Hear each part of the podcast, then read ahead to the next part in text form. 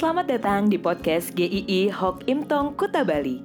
Penginjil Ray Reginaldi akan membagikan renungan harian singkat untuk membawa Anda mengenal dan menyembah Tuhan Yesus, bertumbuh dan menjadi murid Kristus, serta berdampak untuk banyak orang.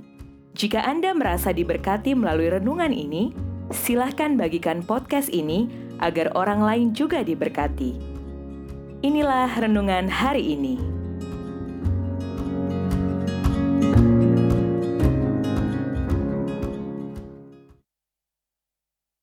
Gak bisa apa-apa. Yohanes 15 ayat 5 Akulah pokok anggur dan kamulah ranting-rantingnya. Barang siapa tinggal di dalam aku dan aku di dalam dia, ia berbuah banyak. Sebab di luar aku, kamu tidak dapat berbuat apa-apa. Apa yang Anda pikirkan ketika mendengar firman Tuhan ini? Sebab di luar aku, kamu tidak bisa berbuat apa-apa. Bukankah orang-orang yang tidak mempercayai Tuhan Yesus mampu untuk meraih kesuksesan? Tidak sedikit dari mereka yang punya nama besar. Bahkan banyak dari mereka juga yang berbuat kebaikan di dalam hidupnya, menolong orang-orang kesusahan. Apakah ada yang salah dengan firman Tuhan ini? Buktinya, orang-orang di luar Tuhan tetap bisa melakukan banyak hal, bahkan hal-hal yang dianggap baik dipandang mulia.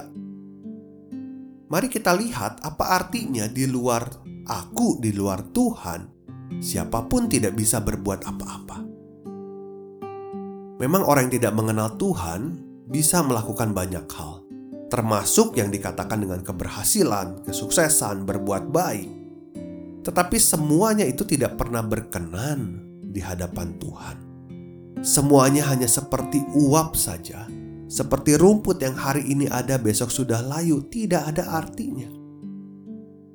Tidak ada yang berkenan kepada Tuhan.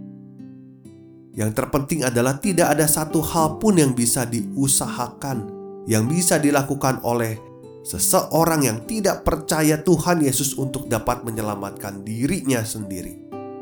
Sebaik apa pun dia, sebanyak apa pun sumbangannya, semurah hati apa orangnya tidak ada yang bisa untuk menyelamatkan dirinya.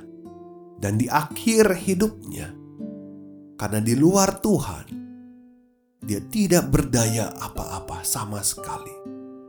Dia terpisah dari Tuhan, dia ada di dalam penghukuman. Itulah arti hidup di luar Tuhan. Maka Tuhan Yesus berkata, "Barang siapa tinggal di dalam Aku dan Aku di dalam Dia, ia berbuah banyak. Hanya di dalam Tuhan Yesus itulah ranting itu hidup. Ada kehidupan.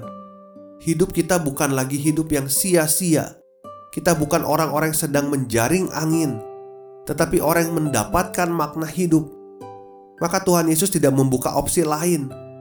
Hanya tinggal di dalam aku katanya. Tidak ada pilihan lain jika kita mau hidup hanya ada di dalam Tuhan Yesus. Kita bukan lagi hidup tanpa arah, tetapi hidup yang jelas arahnya di dalam Tuhan Yesus. Kita diselamatkan bukan karena kebaikan kita, tetapi Allah memandang melalui Kristus yang sudah menjadi penebus kita, yang adalah juru selamat kita. Ketika kita mencari sumber di luar Kristus, kita dikatakan akan seperti ranting yang kering atau mati, tidak ada gunanya selain dibuang ke dalam api. Sayang sekali ketika hidup dijalani di luar Tuhan. Semuanya sia-sia dan akan berakhir dalam kesia-siaan juga. Di dalam Tuhan Yesus memiliki hidup dan hidup itu menjadi memiliki tujuan. Dan di akhir hidup pun itu adalah hidup yang indah. Hidup Anda akan terus diisi dari sumber yang tidak pernah habis Mungkin Anda bisa menghadapi kegagalan, tetapi Anda akan tetap melihat pengharapan. Mungkin Anda bisa dikecewakan orang, namun ada penghiburan sejati yang terus-menerus ada di dalam Tuhan. Mungkin juga Anda tidak berdaya mengalahkan penyakit kanker, tetapi Tuhan Yesus sudah memastikan hidup penuh sukacita tanpa sakit bersama Dia selama-lamanya. Mungkin Anda merasa tidak ada yang mengasihi Anda, dihianati, tetapi kasih Allah cukup memenuhi hati Anda. Apakah Anda menjalani hidup di luar Kristus? Mari jangan terus keraskan hati. Jangan terus melangkah di jalur yang salah. Percayakan hidupmu kepada Tuhan. Hiduplah hanya di dalam Dia. Karena hanya di dalam Dialah kita ada memperoleh hidup dan hidup itu bermakna. Kita akan masuk episode selanjutnya tentang bukti kasih. Apa yang harus dibuktikan? Sampai jumpa besok, Tuhan memberkati.